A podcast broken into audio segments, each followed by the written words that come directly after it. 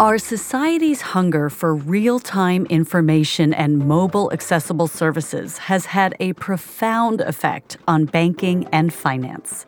Because just as customers have grown used to watching their favorite shows everywhere from crowded trains to remote beaches, they've come to expect that same anytime, anywhere access to their monetary products too.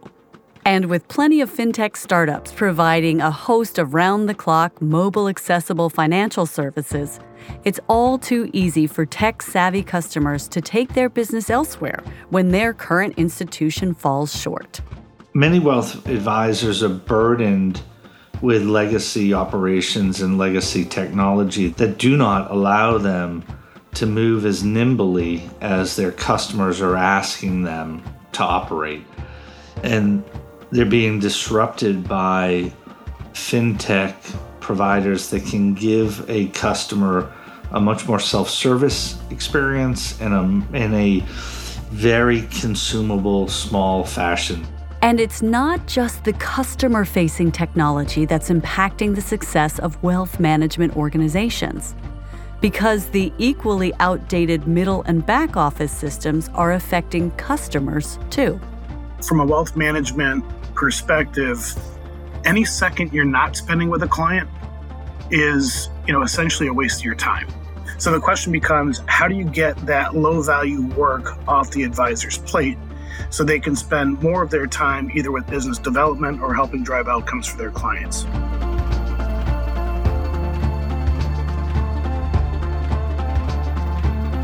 This is Financial Futures, the podcast that charts the frontiers of fintech innovation. And in this series, we're examining a new generation of intelligent tools that are set to transform key monetary products and services, making them fit for modern financial institutions and their customers. I'm your host, Erin Dangler. And in today's show, we'll be exploring wealth as a service and how this new model could help to democratize wealth management. We'll find out how wealth as a service is bringing wealth management into the future of financial services and discover how institutions can adopt this as a service model. We'll also ask how wealth as a service is providing better value to clients and managers alike. And we'll hear our experts' words of advice for institutions looking to adopt this model. Joining us on today's show are Head of Wealth Management at FIS Global, Luke McCabe, and Head of Wealth Management Consulting at NTT Data, Eric Bittel.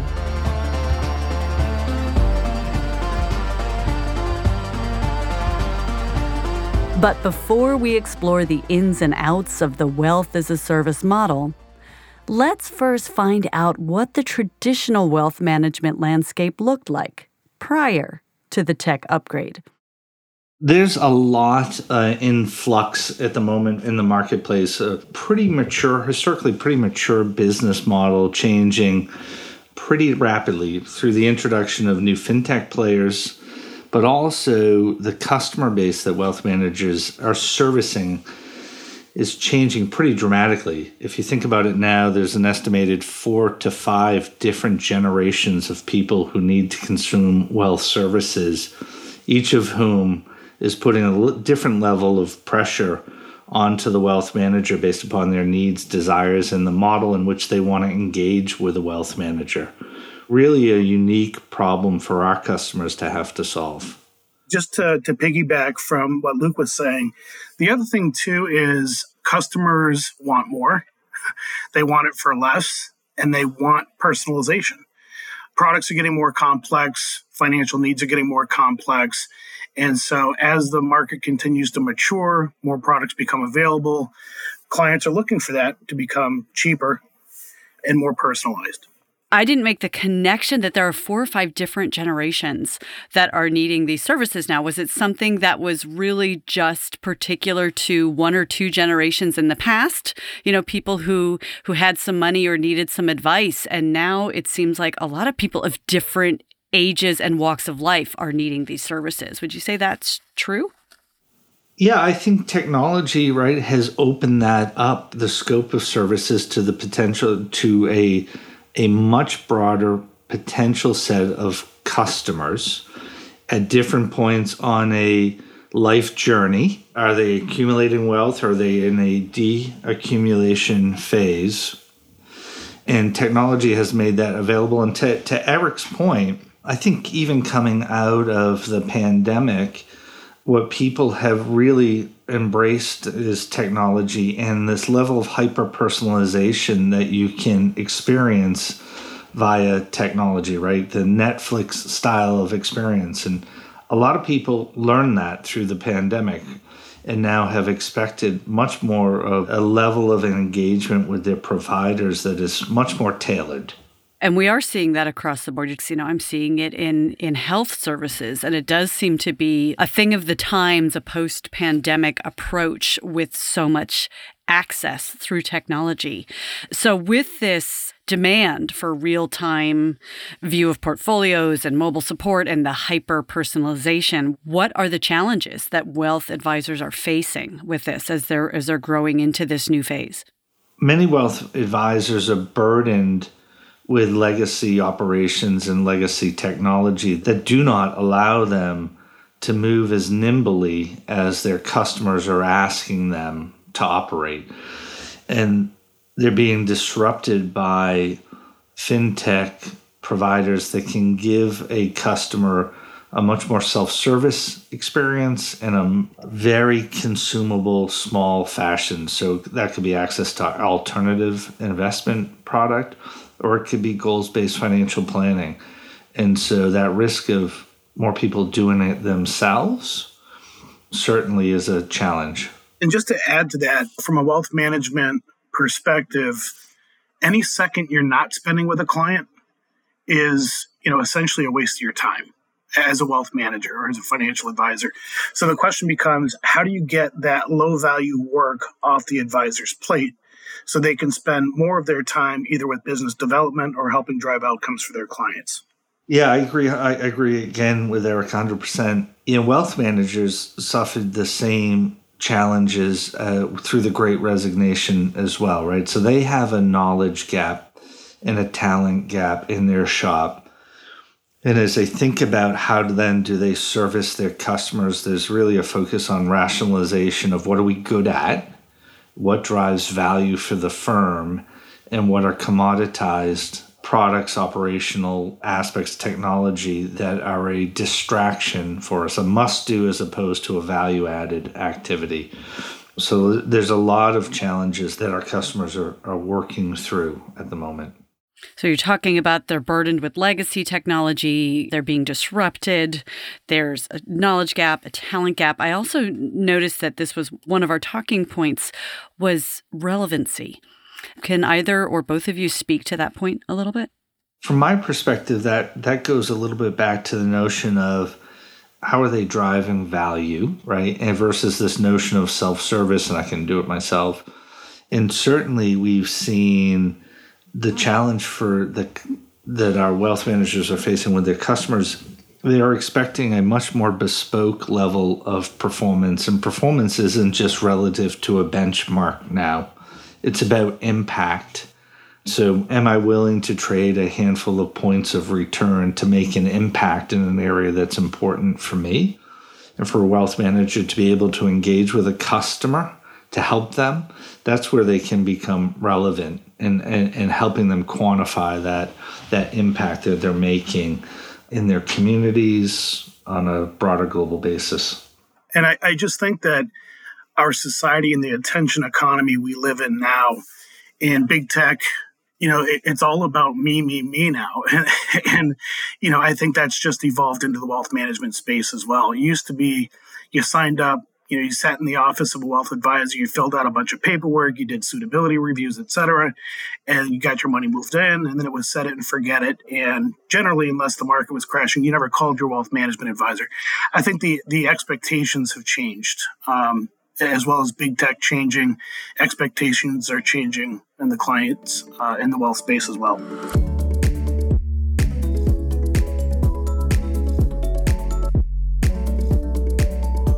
Wealth managers now find themselves inundated with challenges. Their customers expect bigger impacts from their investments, and they want to be more involved in fund management, demanding more face time with their advisors. And the very systems and tools wealth managers utilize to manage client wealth are quickly falling short of expectations, thanks to the emergence of more nimble self service offerings from competing fintechs. So, what is the answer to these unrelenting hurdles? It might just be wealth as a service. Wealth as a service, what do we mean by that, first and foremost?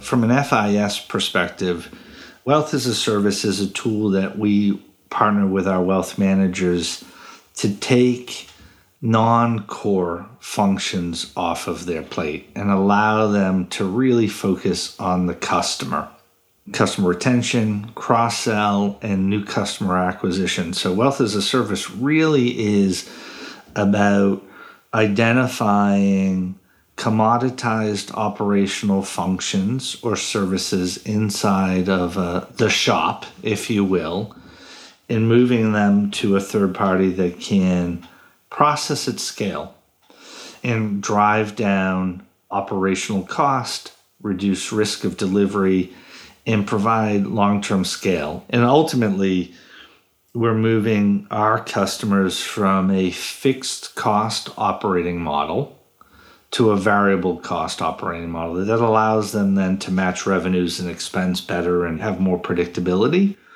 That's what ultimately then creates flexibility for the firm to go tackle talent focused on customers and tools that drive growth for them. And I would add there's really three primary drivers where we see our clients making decisions on their wealth platform. The first is capabilities. You know, a lot of these platforms just they're not keeping up with the capabilities needed to meet the demand of customers. And some clients are just looking to make a change just to modernize their platform. The second is growth. How do we scale this up? How do we get more clients on the platform or, or in the in the wealth space? And then the third is cost. Where do we differentiate? How do we differentiate? And what can we get rid of that's more of a commodity function? How can we take our attention and, and our resources and focus on providing that, that client service that customers expect? One of the other things that I think is really important in the wealth as a service space is interoperability between your own proprietary platforms and the integration of the things that you're really good at or the things you want to manage yourself, whether it's portfolio construction, analysis, those types of things, commission processing, whatever it might be. And, and how do you interoperate with a third party platform with your own proprietary platforms? So as those challenges are solved, wealth as a service is becoming more and more viable for many of our clients. It sounds like there's just so many factors that that play into this. How complex is this to to start transitioning into working with a third party and using wealth as a service? What I've generally seen is that the real challenge is how do you get your organization ready for it? Even if you're outsourcing a lot of the back office and middle office functions, there's still systems differences, interface differences, procedural differences, process differences, how you reconcile, how you move money. So, getting the organization ready to change their ecosystem to adopt this new wealth as a service platform and really understand more from a human interoperability. How do you get your organization ready to adopt this new platform, this new way of doing business? So, how does FIS help enable wealth as a service? It sounds like that's where you guys can really do so much help in some of the heavy lifting to help these organizations grow into this new generation. I think it's so important at the outset of a journey that our, our customers and clients understand why they're embarking on the, the journey, which is a transformation, first and foremost. And then the organizational change management around this notion of how do we ensure that the team adopts the attitude of we get to go through this transformational journey as opposed to we have to go through this transformational journey, right? really from the outset is a really important step in ensuring success.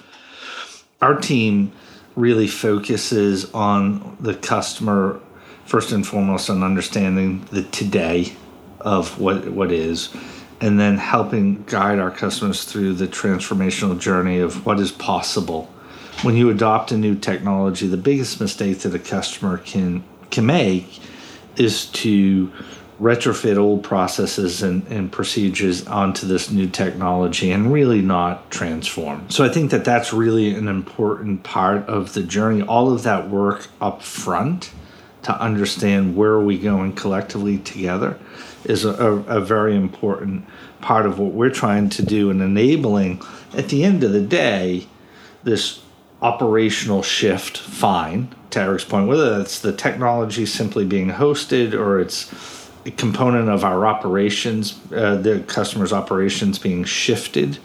But that's just step one in this journey, which is to say, okay, now we've made this first step. What's possible? What really in and, and enabling this adoption through an open ecosystem and leveraging APIs to bring in all of this suite of services now that maximizes our potential for growth. The other uh, thing I would just add is when it comes to growth, I think one of the opportunities in the wealth as a service space is really to get more creative around pricing and be able to support different pricing models. There's such an untapped wealth market. So many people either don't have a lot to invest or or they don't have enough aggregated together to make it economically viable for a wealth uh, firm or a wealth advisor to take on. So being able to get creative and have a platform be able to support more creative pricing models on the commission side, being able to have subscription based pricing, fee for service pricing, asset based fees, which is pretty typical, advertising revenue offsets, right? Well, what if you logged into the system and, and you got exposed to advertising? For example, and your subscription fee was the other component to make that economically viable for a wealth firm. So I think getting more creative around pricing is going to be important to be able to grow, number one. But also, most folks don't have super, super sophisticated wealth management needs. How do we get a larger segment of the population access to this or democratize wealth management such that more people in, in the country, in the world for that matter, can get access to good advice, but it's done in a super cost effective, technical way where you don't necessarily have to talk to a person. And if you want to talk to a person, maybe there's a $25 fee. You know, you do it once a year, just checking in or whatever. So I, I think from a growth perspective, we have to look down market. We have to democratize wealth. We need platforms that can be able to support multiple methods of revenue generation. I love that you talked about there's so many people out there that can use advice and more and more people are seeking advice even though it may not be super complicated needs. And i was curious uh, how does wealth as a service help sort of this hybrid model of when you need the wealth manager and what you can do on your own? How can those two work together to further the end use of wealth as a service a well laid technology foundation and operational foundation, and I think that's what Wealth of a Service provides, is the ability to scale and flex in multiple dimensions on a variable cost basis, right? It gives you pricing flexibility. So that that pricing flexibility allows you to operate in different market segments. But the technology foundation, if it's robust enough, allows you to adopt a broad set of different tools to service different market segments, right? But have back end processing scale. So low touch, self service, robo esque like engagement models still need a route to market for a trade to be processed. That plumbing still has to get done. It still has to be reconciled and settled, and money needs to move, et cetera, et cetera, et cetera. That's no different if I'm managing a separately managed account portfolio for someone with several hundred million dollars to invest who starts to behave more like an institutional investor. So to, I think wealth as a service, that back end is where it gets normalized and you reduce your cost of delivery to the market. At some point in time, sort of the notion of A trade's a trade's a trade. It doesn't really matter, right? So I think that that's the value, and the operational engine provides that scale. The technology needs to allow you to open up your ecosystem to be able to service those different market segments in a fashion that meets your strategy and then gets normalized on the back end. I think that's, from my perspective, the value. And a lot of our customers would be in a box if they were doing this themselves in house. They wouldn't have the infrastructure. They they'd pick a segment or two as opposed to multiple segments to operate in at different price points and different profitability levels. So what I'm hearing is that the wealth as a service is a much more holistic approach. Yeah, I think it's a foundation, right, that allows our customers to build a house. And those houses can have different rooms that are meant for different purposes or different customer segments, if you will, right? And the foundation needs to be able to be robust and thoughtful and future proof. Yeah, I mean, it, that's the framework, right? And so if you think about this from a wealth service provider's perspective, if they want to go up market or if they want to include more custom type of, of capabilities and components, traditionally they'd have to build those themselves or they'd have to work with a third party vendor to get those built. If you have wealth as a service and a platform that already has these capabilities, it's more of a configuration exercise than it is a build exercise in your own proprietary shop. Wealth as a Service is providing a number of benefits for both wealth managers and their clients. The as a service model enables greater pricing flexibility, allowing wealth managers to cater to investors of varying size, meaning more clients on the books. And it allows them to pick and choose the segments they want to serve and the tools they want to offer without having to build new products each time, making their operations scalable and limitlessly flexible. But while these benefits sound great in theoretical terms, does the reality of adopting wealth as a service live up to expectations? We've had a very large customer, several hundred billion in assets, that's gone on this journey of transformation. But we've had many, many customers that, that you know have hundreds of millions of dollars that have made the same decision for different reasons. And in the largest end of the market, the customer is doing exactly what we just talked about building this foundation that allows them to operate on a future proof basis. So, first and foremost, moved from a fixed cost delivery model. My infrastructure, I'm running in a house, my operational people, I have to maintain them. The market goes down 20%. I still have my technology and I still have my people, right? And so I have an uncorrelated risk. In our model, when you move to an outsourcing model, typically it's going to be variable. So, first and foremost, why they do it, they match their asset liability a little bit better, more predictability, and better understanding of future cost of growth when they add cost of business acquisition. But that's not the only reason to do it. What um, this particular firm did is looked at it and said, This is an accelerant for growth. We are now have the ability to operate in multiple geographies. We've never been able to do that before. We can service multiple asset classes and bring a totally different set of products to our most sophisticated and largest institutional investors. But beyond that, this open API architecture allows them to, again, future proof because they can very nimbly integrate third party solutions, if, if there's not a product from us that meets their needs, very quickly to adopt their strategic initiative in a given market segment and really turn that into a, a pretty dynamic growth accelerant for them. And how did you help facilitate these integrations? What steps were taken, or what was the process like? Well, the process really goes back to what uh, we just talked about at the outset. It's really understanding the engagement, deep understanding of what are the organizational goals and objectives we're trying to do, what is the current state, and then what is the opportunity to transform. And worked very closely with the customer to ensure that they they went through this transformational engagement. In fact, one of the best things about the the engagement and the leadership from from the client standpoint is the leadership team adopted this notion of no customization, right? And the fact of the matter is there was customization, but the notion going in was to challenge why is it custom? Because that customization is creating barriers to scale and growth, right? We need to transform our business process models where we can to go go back to being infinitely scalable. So the firm was really really good in their leadership team about this notion of uh, standardize, drive transformation, and then optimize. Leverage the tools that are available for optimization, workflow, data analytics tools, predictive analytics tools to help us do our business better. Bottom line, are they happier wealth managers?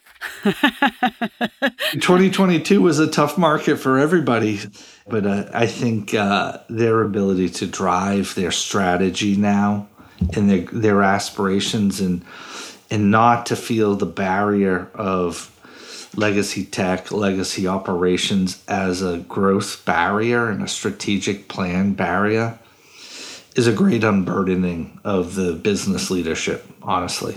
I totally agree with Luke. And so I think the key to the future of wealth as a service is having that interoperability. You know, there there are some clients that just want a full service, you know, fully packaged solution that kind of stands off on its own. There are more complex or custom clients um, that are looking for more of an a la carte type of approach. And so being able to have a loosely coupled interoperable environment where, through APIs and, and other technology that allow it, you to essentially build the best of both worlds, the things you're really good at, while outsourcing or at least the record keeping components, the platform components of it, you know, having somebody else worry about more of those commoditized things. So that's piece one. The piece two is, you know, the big thing that we're hearing from our clients is they're on these older platforms. They know they need to transform, but there's a ton of risk, concern, they're trying to figure out do we do we upgrade the current platform we're on? If we're going to go through that exercise do we swap platforms? And if we go that route you know do we just make the full jump to wealth as a service? And then if you make that decision now you have to figure out do you want just the wealth platform outsourced? Do you want business process outsourcing as well? So really helping clients understand all of their options and based on their unique needs. Again the kpis they're trying to move uh, as well as affordability and risk considerations what's the, what's the best option for them and then actually helping them execute against that are there any last words of advice or encouragement that either of you would offer to someone listening to this right now who is thinking about adopting wealth as a service? I think there's a question of once you make this decision of do we need to act? The question is, can we organizationally then commit to acting, right? So there's two different things. Like we need to do it. And then once you start on that journey to get to have to, you've got to commit to it because you see the long term value of execution of your strategic plan. Honestly, it's been an incredibly transformational period in wealth management. The adoption of this particular model has grown significantly over the last four or five years as a route to success in the future. And I think most clients, when they look back on the decision to adopt wealth as a service, will say 100% success in terms of allowing us to focus on our customers and the growth of our business and allowing us to recruit the talent that makes an impact for the benefit of the customers and the business, right? So, from my perspective, really important tool in the um, in the arsenal available for wealth managers to f- future proof their business. Hey, Eric, I'll give you the last word or words. Yeah, I mean, focus on what you're good at, right? And the stuff that somebody's better at and they can do it cheaper, faster, better. You know, that's focus on what you're good at.